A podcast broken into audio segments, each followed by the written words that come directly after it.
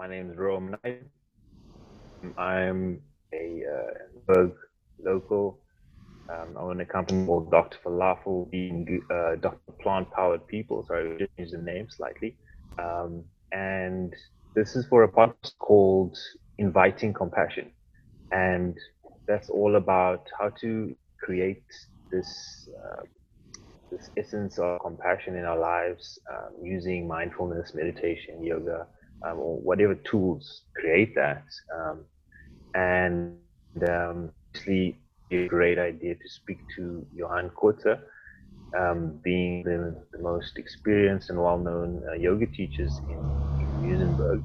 Yes, thanks, Remy. Uh, so, uh, yeah, I'm speaking here from uh, my studio space in Muizenberg, Cape Town. And my experience of yoga has been oh, about 30 years of my own practice. And to jump right in with the topic of compassion, um, which is a subjective compassion practice in so many ways, subjective because it's about ourselves. How do we understand it? How does Buddhism understand it? How does anyone understand it? What's the intellectual meaning of it? Some of these answers I don't even know. Yeah. But I can say that, um, just off the cuff, that one of the aspects that got me to start yoga, and the first time I experienced yoga, um, I was on my own and I taught myself from a book. I had an experience of caring, caring for myself.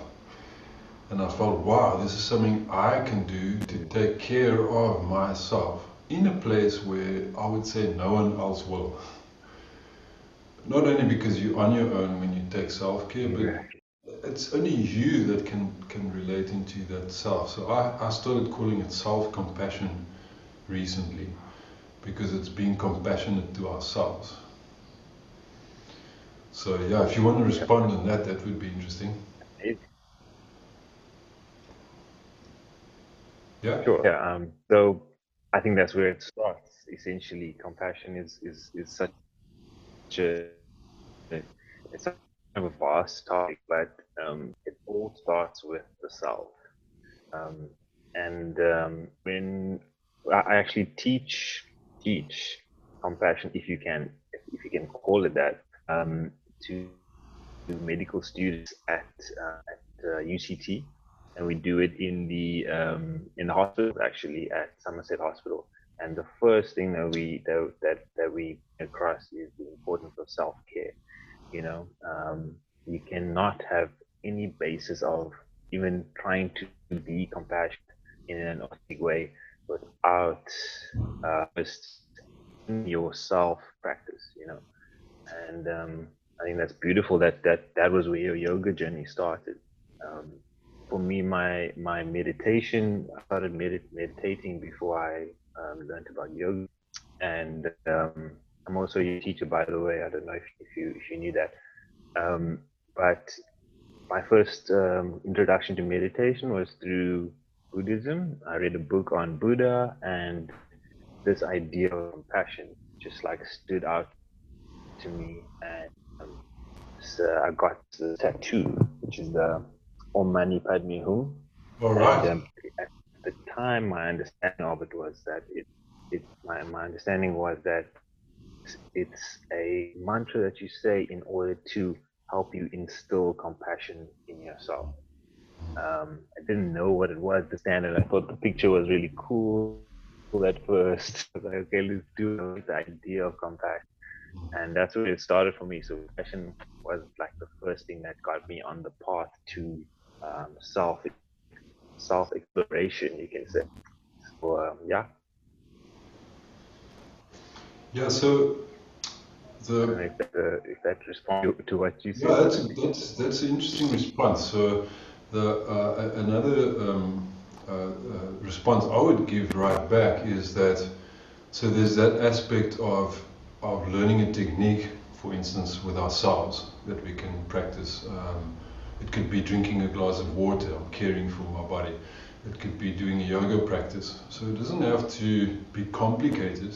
And in fact, it, it actually helps if it's just simple. And the other thing which you specifically mentioned there, so I was inspired by yoga, but you could be one could be inspired by reading a book about a about Buddha or a spiritual teacher. And then there's that, that aspect of inspiring or being inspired. So if you walk down the road, you meet another person, and you look happy, then person, an onlooker, will look at that and go, I wonder why this person is happy, or that person is happy, or he is happy, but I am not. So when we see these, we become aware of them. And then maybe that person observes you um, picking up a piece of paper. That kind of lead by example stuff where we say, let's pick up the trash on the beach or help a little old lady across the road, that kind of thing. And then that kind of transmits compassion. And it's actually a, a technique. So we were taught that example as small children that if you see a little old lady, then you can help her maybe carry a shopping bag because she's not managing. So we were taught that um, at, at, school, or our parents taught us, or our grandparents taught us, or something said like, be yeah. helpful, you know, be compassionate to others. Because you, as a child, you ask, why?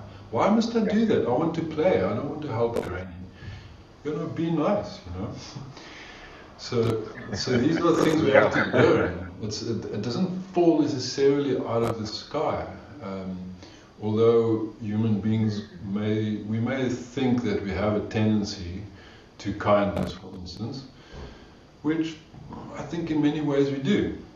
But at the same time, there's a learned aspect, a learned behavior aspect to something like compassion. And I really like to call it compassion. You know, like, why don't we just say compassion means I'm actively having compassion.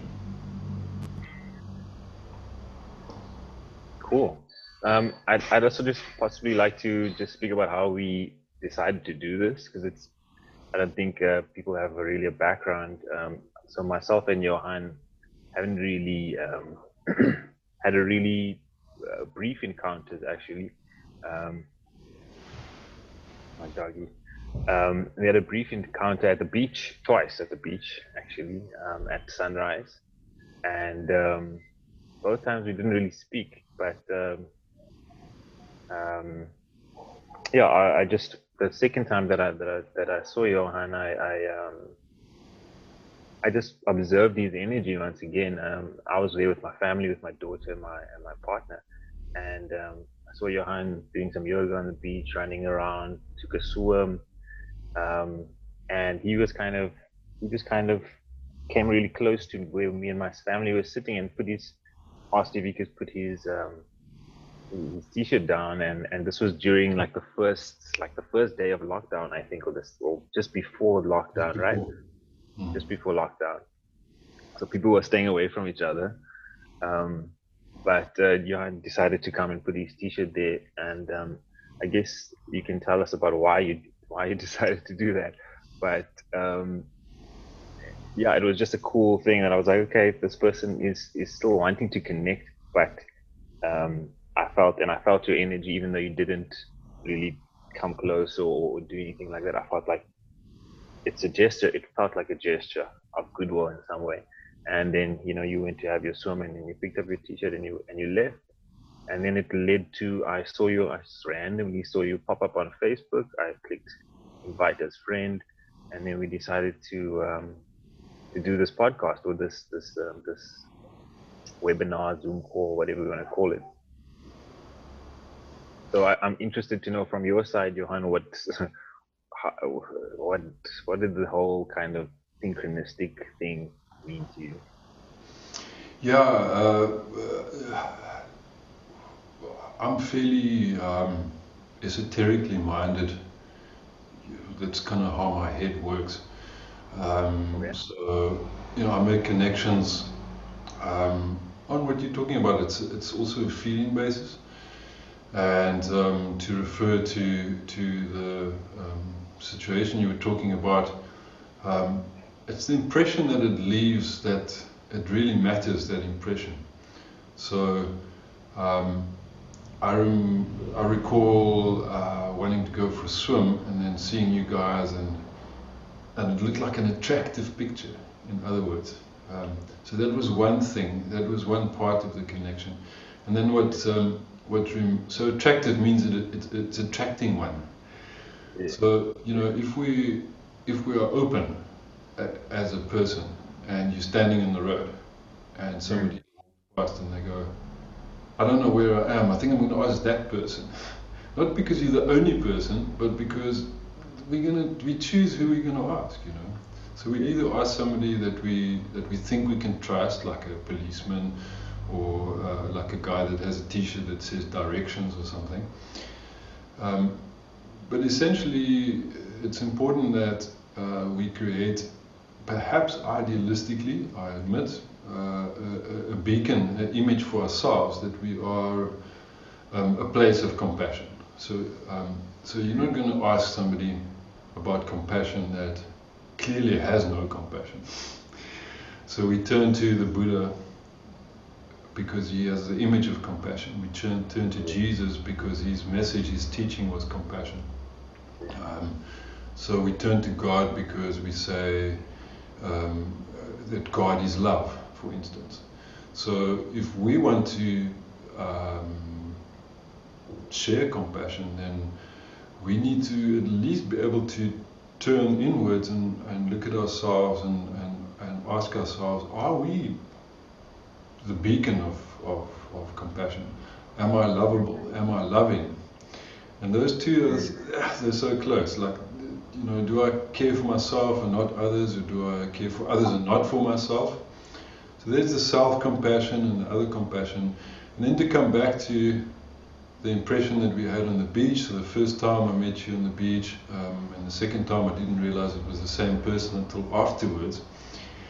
Um, which is also a whole interesting point because it has nothing to do with whether you look at the Buddha and you go, ah, that's the Buddha.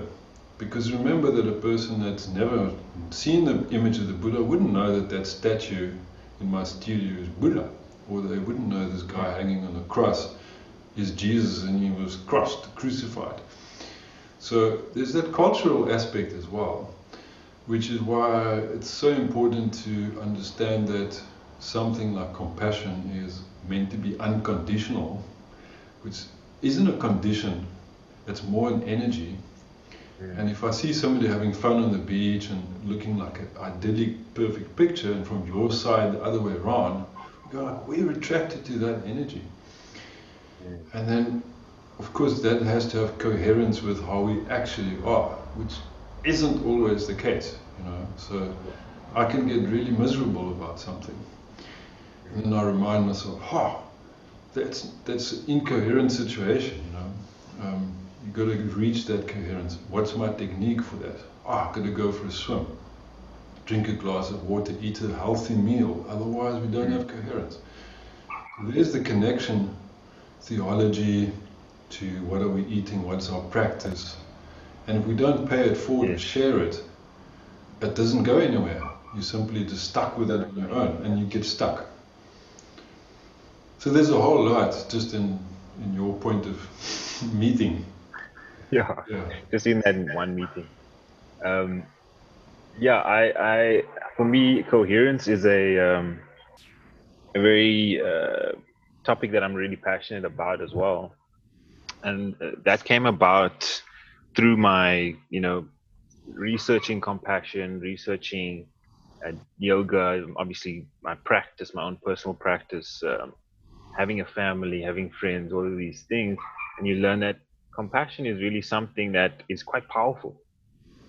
It's, it's, it, it's actually um, can really, uh, it elevates you in a sense like if, if you really strive towards for it if you if you reach for compassion it lifts you up um, and it because at the same time it has a ripple effect because it, it, it concerns others because you can't just be compassionate to yourself and not others right um, and because of that uplifting aspect i was like wow this is a really really powerful thing that that you know people need to learn about this or people I guess people don't need to learn about it. People need to experience it. Yeah. And um, that and I just very randomly, uh, when my and my my daughter has been the biggest blessing in my life. Um, I got the opportunity to teach to do this teaching of compassion um, um, through her birth. So when she was born, um, my midwife, our midwife was um, the actual director of this. It's called the Compassionate Birth uh, Project, and this is the project that teaches these, um, these medical students about self-care, about um, how to be compassionate to patients, etc. Um, especially when they're in the obs and gynae um, rounds at the hospital, so obstetrics and gynecology, um, and um, that led me uh, through trying to just be a better um, facilitator. It led me to this idea of coherence. Mm-hmm.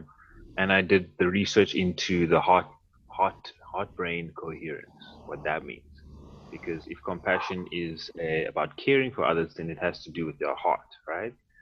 Um, so then that led me to okay, how do I connect to my heart? Because I was very up here. I was always very much logical, analytical, mathematical type of guy.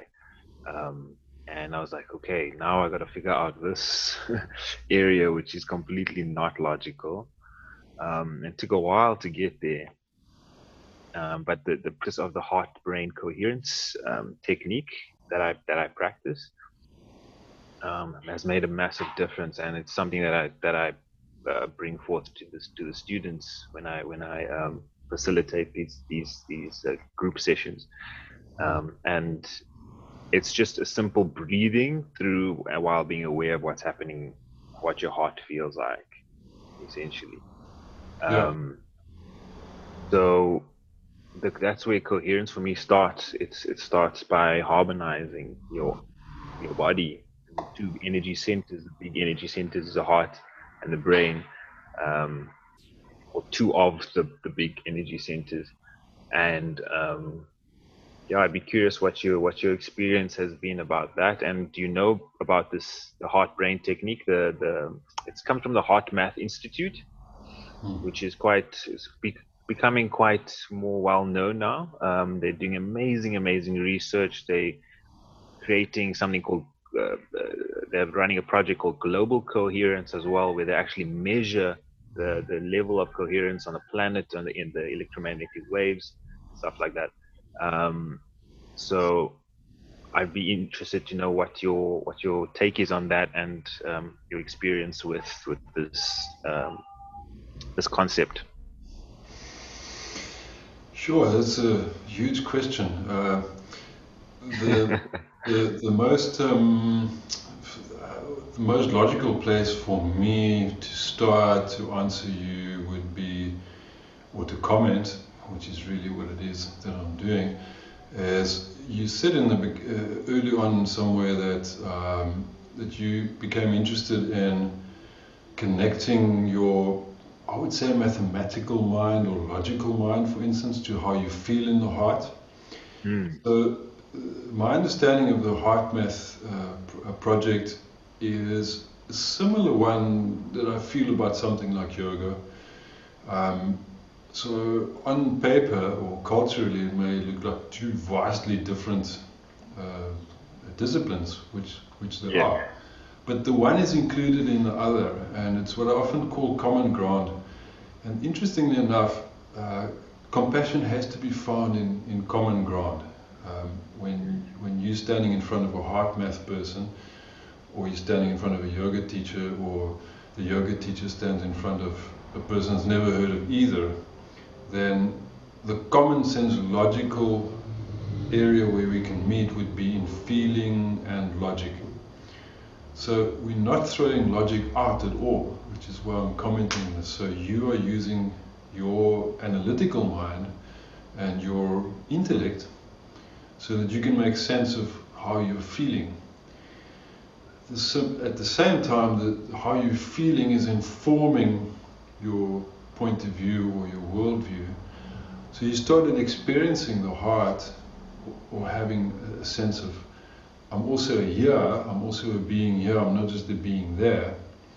And when the two come together, so it forms, so this is one body, your body and your body. And in yoga, it's beautifully called the body mind, or the body mind, saying that if you chop off the head, then basically the one part dies and the other part kind of rolls off the hill. And they're separated and, and you're not alive. So hence we can be extremely in our heads but not actually be alive in the body. And simultaneously we can be extremely in the heart and be quite tormented or we could be high, absolutely like insane, crazy in love. But it doesn't necessarily behave, uh, help us behave logically. So we, we really need to have that coherence where, where our state is a combination of the best of both worlds so that it forms one world. That's the coherence. And it is something that, um, uh, according to the HeartMath system, that can be measured um, because we give off an energy field. So one of the interesting um, aspects of the HeartMath um, system of measurement is that it's saying that the heart gives off a very big vibrational field, whereas the um, the rest of you actually gives off a smaller vibrational field. In other words, if we go like that and we say, "Here I am," then that's a big energy. But if you're sitting like this and you're going like, "I wonder what's going on here," and you're frowning, then you're giving off like quite a strong I would say not negative, but like not this vibration or feeling. Yeah. So hence, when we go out on the beach or in yoga class, or we run down the, uh, the road or whatever it is, and we open ourselves like that, we give expression to how we actually are, or how we could be. And again, it, it, raises the point: Are we actually compassionate and we didn't know it, or are we just like lousy people and we're trying to learn how to be compassionate. We don't have to answer that, but it's a good question to ask. Uh, uh, what, what, do you feel? Um, I, I, have a, an answer from yoga, um, but you can tell me what you think. Are you, are we decent, or are we just not aware that we can be decent as human beings? Wow, wow, that's that's the interesting question. Um, are we decent?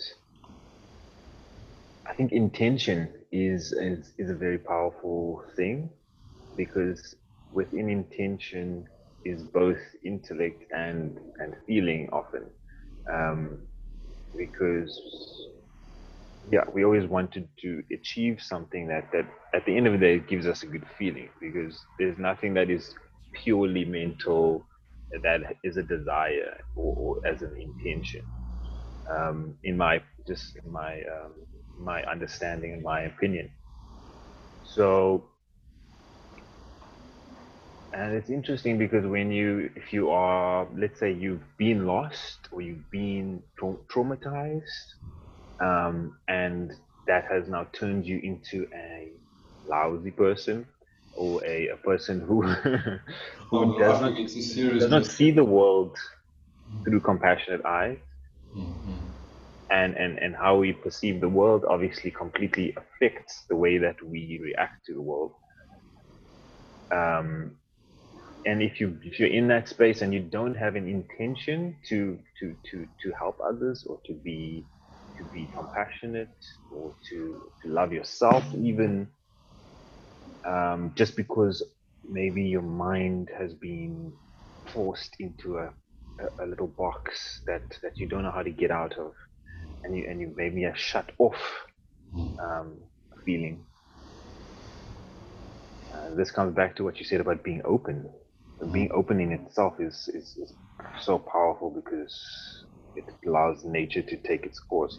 But when you're closed, you're shutting yourself down, and it's almost impossible to, to then be compassionate. So uh, I think when your intention is to open up, to experience life, to give, give, not just receive, um, then then we can say that we are on the path of, of compassion. And I don't think it matters whether whether you've attained any level or if you've just begun or just decided to make the change. Um, I think that makes it that makes a difference. I don't know if, if, if you can ever judge people though, you know, because I think in, innately that's that's and I think that's where that's where this um, comes from is that we have an innate compassionate nat- uh, nature. Yeah. Um, and, and, this is what Buddha taught, this is what Jesus teaches, you know, and, and all the spiritual masters. Um, but and when we close ourselves off to that, unfortunately, and I guess you can say that we're not being compassionate. I think that's the only the difference between the two, being open or closed. Right. And and your intention. I, I don't know what a, what what a closed person's intention is. It's I guess to protect myself, you know, and I'm shielding myself off from. Oh, most likely. Most you know, likely. um, and then when your intention is to open and to, to grow and, or to give you know then then now we're stepping into the path of compassion yeah yeah sure uh, uh, you you'll notice my my mood is, is now shifting. Um, so the feeling is different. Um, and um, you know so one of the um, cornerstones of, of the compassion practice is to is to have empathy. Um, so, am I emphatically feeling you, uh, the other person? Um, am I? Can I stand in your shoes? Maybe not, but I could try. um, uh, can I be so open that I can just be quiet and listen and wonder and sense how it feels for you. And um, we, we've been having a sort of a fun conversation so far, even though it's quite serious. I mean, it's a serious topic, but, um, we've had fun at it. Uh, one of the um, um, emotional responses that comes up when I do yoga classes and meditation sessions training sessions, yoga training, the, all these, um, because when we touching on these subjects of compassion and empathy and how we're feeling, and we break through the the defense mechanisms, it's very emotional. Mm-hmm. So I sometimes have to allow myself to weep or sometimes I have to stop myself from doing it because it's not appropriate necessarily. But either way, big emotions come up, and we deal with emotions in different ways. But one of the common ways that we deal with emotion is to suppress it, understandably. Or um, on the why I said it's quite an emotional topic is to have a traumatic experience of how you are or um, how life is for you is that's not a laughing matter. Um, that's beyond serious. That's just sort of I don't know. I don't want to say it's tragic. I don't want to label it, but like when things go really wrong, then um, that can be very trauma. It can hurt the body and the mind, basically. And then that stops us from being open. And then, but intellectually and logically understanding that um, helps one a lot. It helps me a lot to not judge another person.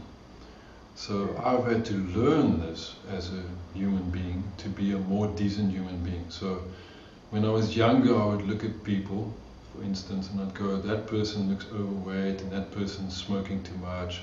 So they must be terrible people because, you know, they're not healthy. Why can't they see? You know, why are they doing this stuff? And I had to learn that they're doing it for whatever good reason. It's not a bad reason. You know, we hide and we subject ourselves to misery. And it's up to me to be aware enough of, of how that works so that I can be neutral enough about it and have empathy for it instead of judgment.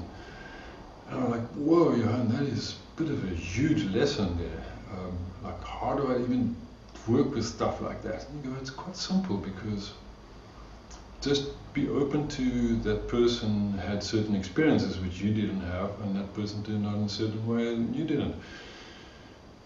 Because I started realizing that the therapy process, and I'm calling it therapy, that um, that I've been put through because of the choices I've made, has not been a walk in the park, to say the least, because you keep on finding parts in yourself where you realize you could be I used the word decent earlier, but where you could be more, um, don't know what word to say there. So in yoga, that, that's what I started saying. And so in yoga, we have um, where they talk about the pure being, or that part that that's innately um, sattvic. What's nice about yoga and the sattvic um, principle is that sattvic isn't good or bad. It says it's of light, it's lightness. So I really like the sattvic. So interesting enough, we don't say, we can say this is junk food and this is nutritional food, but we don't say this is crap and that's great or something. We rather say this is sattvic nutritional food and this is junk food and it's the opposite of sattvic. And it'll create any of the states that isn't sattvic. And then you take away some of the I'm good, I'm bad, they're good, they're bad stuff. So there's a certain logic to this that you're not just naively going, I just want to love everyone and it's so beautiful. Because it's not like that for everyone all the time. You know, I mean, yeah. heaven forbid it's not like that for me. You know, I don't like just wake up in the day and I'm like, yeah, and then it's like that the whole day. That would be kind of yeah. insensitive, I think. like, yeah, exactly. does that make sense? Yeah, I mean, if you look at the the world that we're living in, um, there's a lot, a lot of suffering, a lot of suffering, and that's not something to to take lightly or to even to smile about, you know, or to yeah, to take lightly at all. It's a, it's a real thing, and that's what I guess the Buddha was was was on about. To like, whoa, this suffering thing needs to stop, you know. And it was that is like the biggest goal that he could ever take on. Um, and to me, it's like, wow, it's so daunting to even try to try to end. I think the compassion part of of of of, of things. Um, you mentioned self-care. For me, like the, the first two things that I that I try to bring across is two aspects. It's, it's self-care number one. So just taking care of yourself. And at the same time, start to learn how to listen and listen with care. So that means um, lightness to your listening. It's, it's there's no. It should just be. It's just a neutral listening most, um, and, and allowing listening, just allowing the person to speak or allowing a, a, a, situation to speak that you can take it in without judging anything. Not saying it's good, not saying it's bad. Um, and um, yeah, when it comes to healing, that's often the first thing that, that you need to do is just listen. Um, and it's often the most compassionate thing you can do. Listen and that means listening uh, without judgment, as you said. You know, um, yeah. Uh, it's deep. It's deep stuff, you know. And um, in the current climate that we're in, yeah, it really touches. It touches. It, it touches in uh, a sensitive place for me personally. You know. Mm. And I don't know if you want to speak about this current situation, um, or maybe um, maybe we can speak about what we've been hearing or observing, and just have you been able to be in a space of listening? Because being a space of listening, pure listening, takes takes um, like some kind of a strength, some kind of a, uh, a courage um, and a focus, you know. and a very strong intention. So, how has it been for you?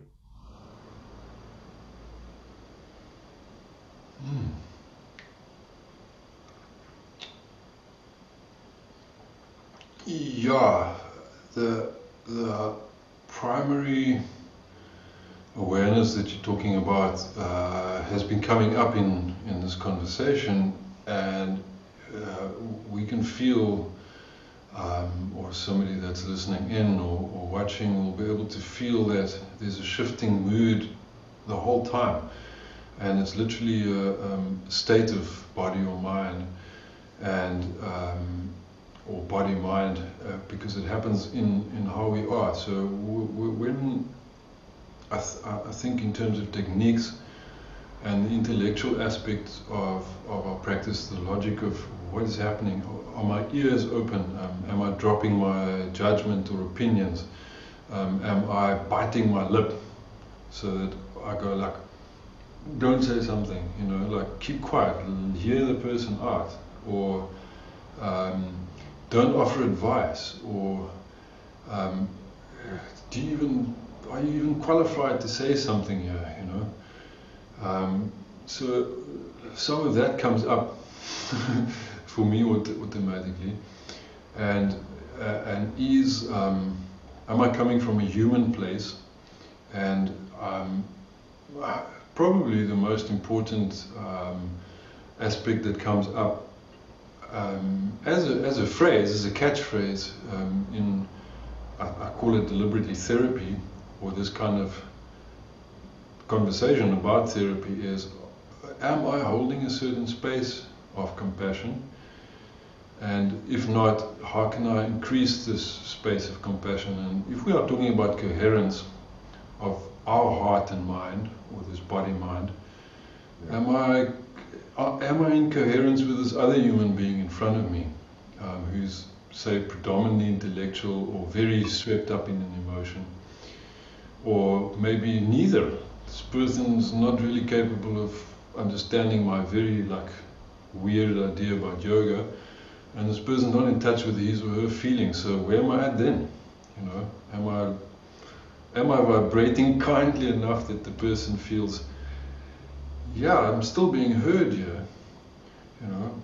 Um, so it is that um, expression as well. Um, are, are, we on the same page or not? And so the, the, the practice of coming into the um, the common ground of, of mutual understanding um, would be where compassion is is the place compassion is born of, and there's a certain amount of practice that that uh, that is important. Uh, there's a certain amount of training. I say certain, I mean it happens over a period of time. So we don't learn compassion by reading books about the Buddha, but we can be inspired by it. We can also pick up techniques from it. Um, we also don't learn by not making mistakes. And one of the um, cha- most challenging things that, that, that I'm learning the whole time is that um, it's not because I'm fallible and I feel bad about that, but I've failed to get it right much of the time, which is okay as well because that's how I'm learning to get it right. And so when we talk about compassion, we also talk about forgiving. When talking about forgiving others, we're also having to forgive ourselves.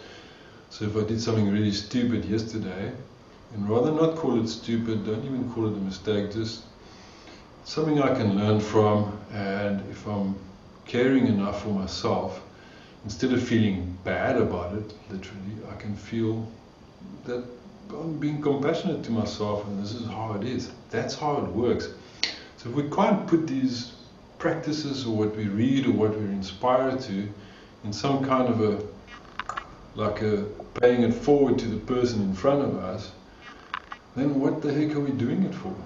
You know, um, then how's it working? It's not actually working. So that coherent state, what I like about the HeartMath is um, the, uh, I can say the originators or the modality of the HeartMath system wanted to literally physically measure the statistics. And they went like, if a person sits there and he's hateful or resentful, then it measures that person's energy field at a certain level. If the person goes like, I am happy, it measures it as happy. And if the person goes, I'm going to be neutral I'm going to actually be resentful and I'm going to pretend to be happy, the measurements will say so. And it's, it's an objective uh, scale that can test you whether you're authentically happy or not. And that authenticity is another one of these catchphrases that's like booming around the whole time, whatever, buzzing around. Um, but are we actually authentic? And what is authentic? Because one person says this is authentic, that's authentic. Yeah, maybe all of that, but none of that. But the important thing is, are we actually in touch with who we are? And so compassion has to be centered around something that extends to greater than compassion. Simultaneously, if we want to sort of have a conclusion idea about it, we can also say that compassion is what we talked about or opened up, but it's we're not defining it. But we can say that there are certain techniques and practices and empathy is one and using the breath is another and learning to listen, which is part of empathy. And then if we can't drop into that space, I can't always do it. Sometimes I drop into it naturally and go, whoa, this is so uncomfortable, I want to just leave. Other times I'm going like, okay, you can't just leave now, so, you know, just, how do you do it? And I literally go like that, like, yeah, I can do it, yes, yes, am I feeling it, you know? And that takes us back to, you know, I go down to the beach in the morning when I'm allowed, so I can do that whole thing. Otherwise, I can't do it. Otherwise, I can't uh, reach out. You know. So it's a. Yeah. So in other words, it's, it's it's actually a. It's like you got to go do it. It's like this physical thing. I always say we won't get fit by reading about fitness. We're not going to get compassionate unless we subject ourselves to not being compassionate and being compassionate and then realizing, right, so this is where I'm at yeah. And what's the difference? What what feels um, better or what feels more? I guess I think I think I think that the feeling part of it is, is really beautiful because once you and it, it now science is starting to be able to measure these things. Um, but before people would just go according to whatever you personally feel, and that's an internal thing, and you can't always see what someone else is feeling. Um, but the feeling is the, the tuning, you know, and that's the, the, the almost the expertise that you learn by practicing mm. the, the, the self care, you know. Um, and once you can know how to move from one feeling to the other feeling, um, it creates these these healing states, you know, that you that you're speaking about. You go out there in the morning, you can, maybe you woke up in a bad mood, feeling low energy, and you're like, okay, I'm gonna do it anyway. Let me get out there, and you go, and that already is like, I've made the decision. My intention is there, so that's the power. And um, I'm speaking from my own experience now. Um, and then you you slowly move yourself up into a feeling good you know, feeling feeling happy about yourself, about who, who you are, because now you moved. There's a physical movement that you have to do. You have to shake, shake off this negative energy, you know. And exercise is obviously one of those things. Breathing is one of those things, um, and that's the self care. You know. So I think that's yeah, it's really important. Um, I'd like to I'd like to touch on on the food aspect just quickly before we um, before we finish off as I said, I I um, I am a co-founder of um, a company called Dr. Falafel, Plant Powered People, and um, it's a really big interest of mine. It's, it's plant-based food, 100% plant-based food, and we um, we created a burger, a vegan burger, um, and um, it just took off. People just loved the burger, and we're like, okay, let's just let's make it make this a thing. And um, it's been a year now, and it's, it's just been growing really organically and really beautifully. Um, it's a big passion of mine. And um, I was just speaking to, to my partner about my business partner last night about introducing what we call sattvic food, um, especially during this time because we want immune boosting and we want things that um, calm the, the feelings, that bring calm feelings. And don't excite the feelings. So stuff like very oily foods or very um, spicy and, and, a lot of garlic and all these things create create a lot of uh, fire, you know, which which which can put you out of your balance. Um, uh, this according to Ayurveda, and um, yeah, so I, for me, like that's really important. Like, of the practice of compassion, and what you eat, um, and how should we start to observe that, and how should we think about our food? Because um, food's a big part of yoga, right? Yeah, sure. It's harmony. It's harmonious balance of, of your elements in the Ayurveda. Um, and um, I'd say, I've, I said it before already um, in a different way, but the idea that uh, we have a, um, I actually want to use the word, um, philosophically speaking, um, and I don't mean in a perfect versus non-perfect, but the, the higher being or our best self, enlightened being, the being of light, um, is in a sense what we talk about uh, as sattvic.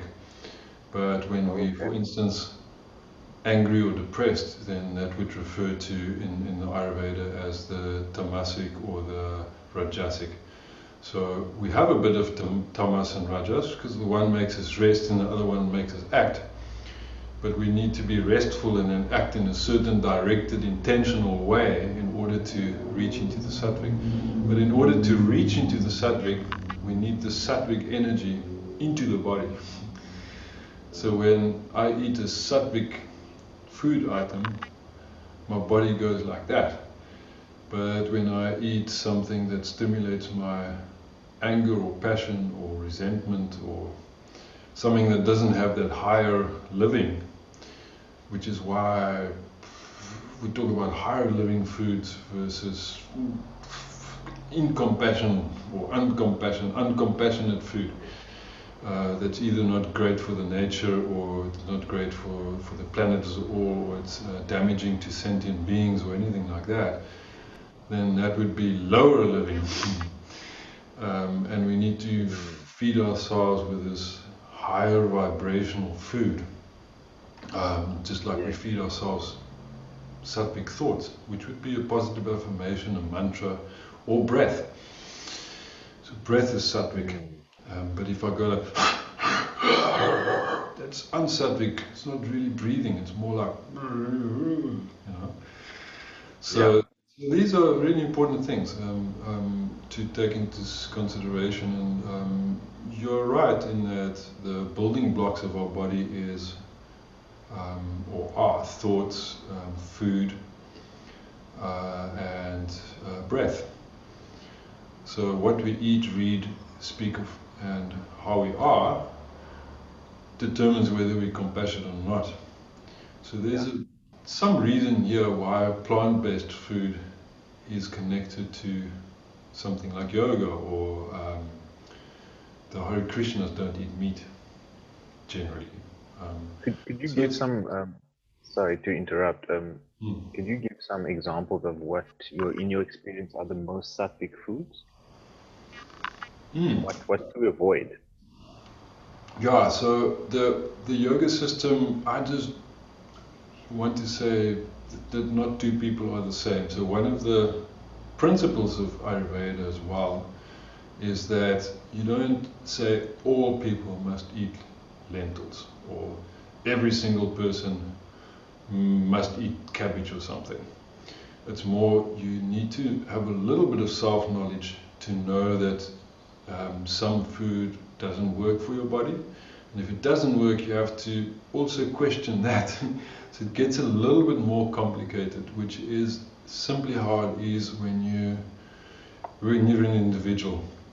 So it's way more complicated to make up your mind about something than to just say yes, whatever you say.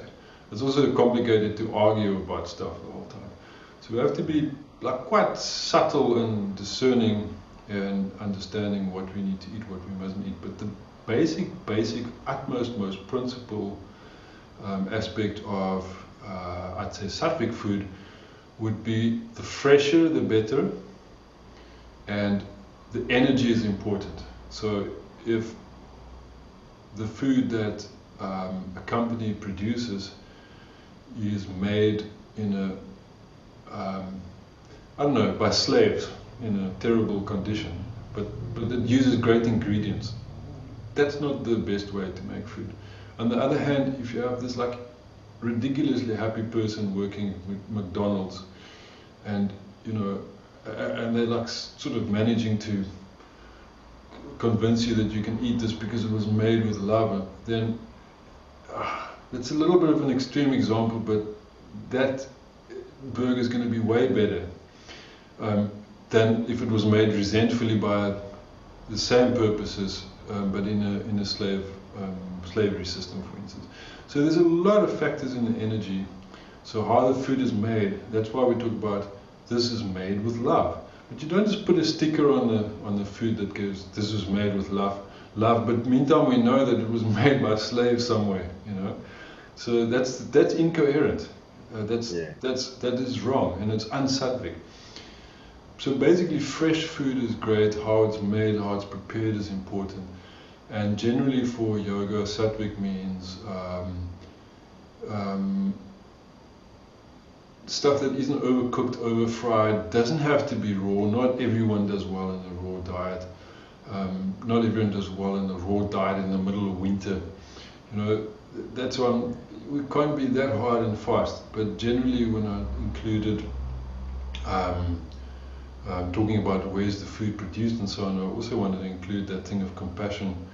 So, sad to say, sad to even talk about it, but the industry as we know it, whether it's the meat industry or poultry or whatever it is, it's, it's not a compassionate industry in the sense that slavery isn't a compassionate situation.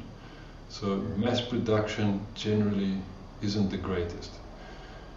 But these co comments are relative though. I mean, some uh, we can buy some relatively healthy food at a discounted price from a place like a supermarket but we definitely want to support as a conscious, compassionate person, we want to support an industry or business that's smaller, scaled for the local environment, and packaged for the local environment. So a local guy doesn't have to put all his stuff in plastic.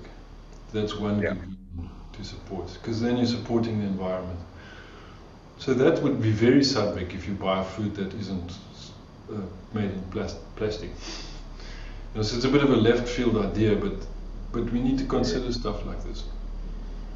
It's very, it's very true, um, and we we've kind of taken, just personally in, in my business, um, yeah, we've we've kind of picked up certain things that um, that we'd like to change and that we'd like to improve, and and it's all around the energy of the people making the food, and it's all around how we um, how we create a space that is conducive to um, a good energy for the food so that people can benefit from that you know? Um, and there's been a lot of trials and a lot of uh, research and, and, things done on not trials but research and studies done on on these things like um, and we, I don't know how much more time we have, but this, I, I reckon we could speak all day about this. Um, um, but just quickly, let's touch on one thing which is important, and I think I think it it, it, it carries through all of this, um, and that's water. So water um, has been shown scientifically now, even though it's been told by the ancient traditions or the wisdom traditions that water holds memory. And um, even even in Christianity, I mean, you go to a church and, and they say, you know, take the holy water and, and bless yourself. Um, and that was such a strange concept for me growing up. Like, what is this holy water? Like, what's so different about this water? You know, and um, it has to do, and that comes back to coherence. So what they found is on the studies that when when water has been um, intentionally or been around someone or a person or spoken to, or um, yeah, there's just emotion around that water has been positive, love, compassion, uh, appreciation, anything, kindness. That water takes on a certain structure, and they tested it by freezing the water and and and and, and looking at the, the molecular structure, right? Um, I'm sure you know all of this, Johan. Um, and the water on the positive with the positive intention or positive emotion looked really really beautiful. Looked like like crystal like um, snow uh, snow crystals or uh, snowflakes right? Mm. um, and when when it was a negative emotion the water looked terrible. It was incoherent. It was ugly. It didn't it didn't have a good shape to it. Um, and because all food has water in it um, and our body is 70% water, the earth is 70% water. Um, do you think that the coherence of water plays a big role in, in our life that, that we aren't actually paying that much attention to? For sure. The, um, the, what comes to mind for me uh, has been an, a realization I recently had I've had it before, and yeah, each uh, comment that you that we talk about that comes up is, I'd say profound. Um, what I'm saying now isn't profound because uh, um, because I thought of it, but when I look back at the thought, which is just how it is, but the fact that that I miss it, for me, that's profound. Um, how can I miss something so obvious, and how can I get to understand it and then miss it again. But the the the a profound aspect of, of that water-based situation is um, um, I was referring to how sattvic food also connects into how is my relationship with food or how is the relationship of the food producer to food. So what am I choosing and um, how is it made and um, does it take into consideration some of these aspects, or ideally all of what we've been talking about. So water being an important one there as well. But perhaps this is a lovely way to to end the um, uh, the wide conversation we've been having uh, with water. Is yes, we're water based. I would say almost over and above plant based because plants also grow by water, and then we also drink water, and the water goes into the food system. So that's a, it's a it's a basis of our food chain.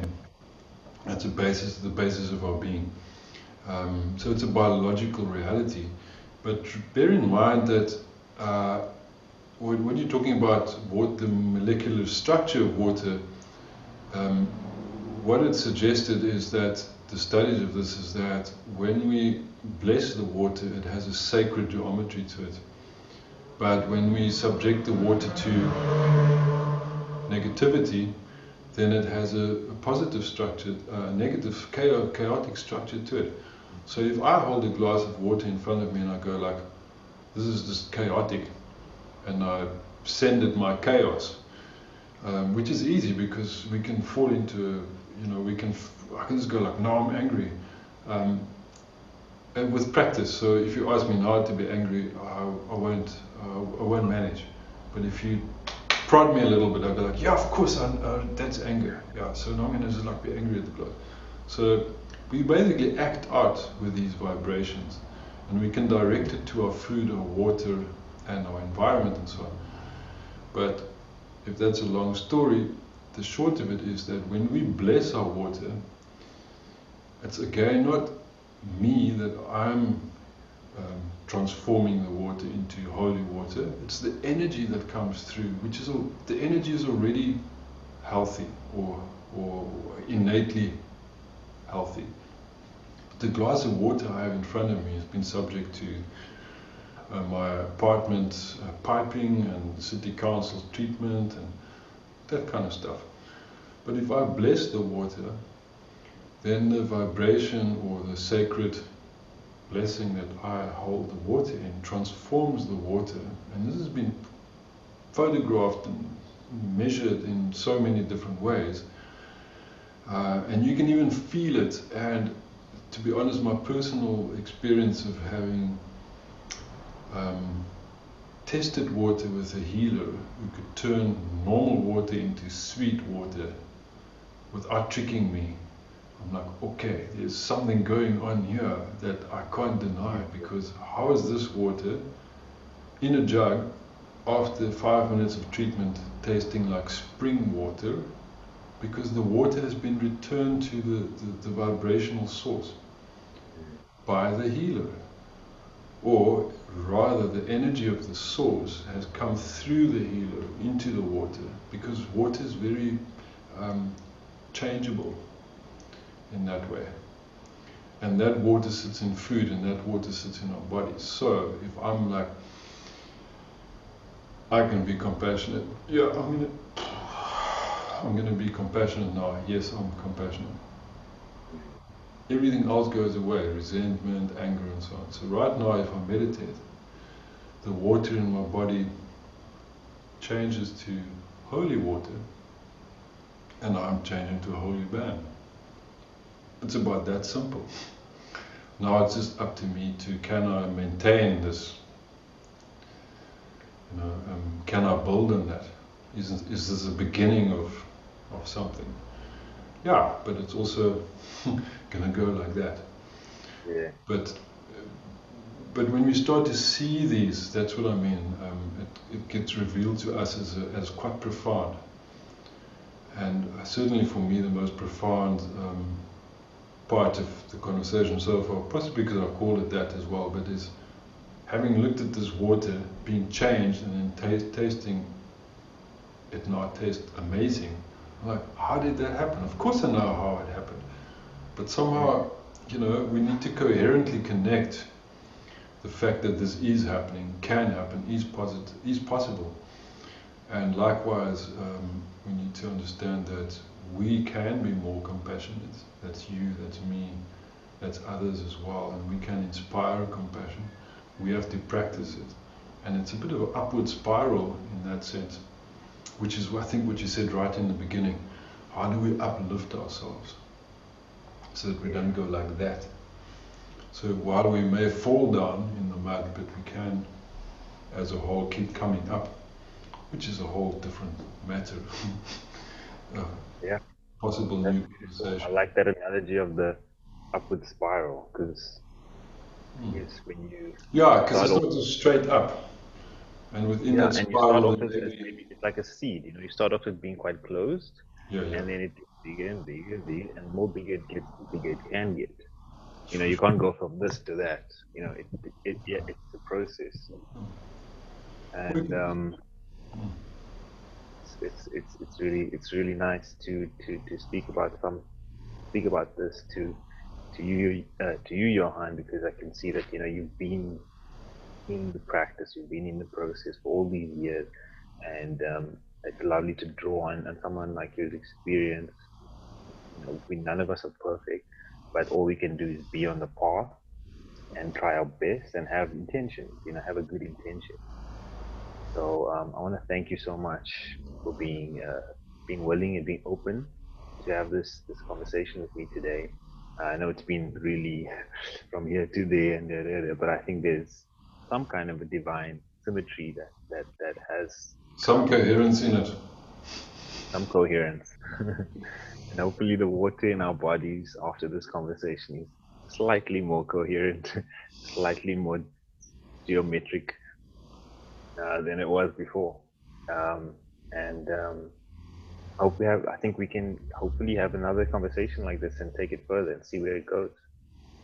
Sure sure we can make a part two. It'll be fun. It's fun. It is fun. Great. Thanks very much romy.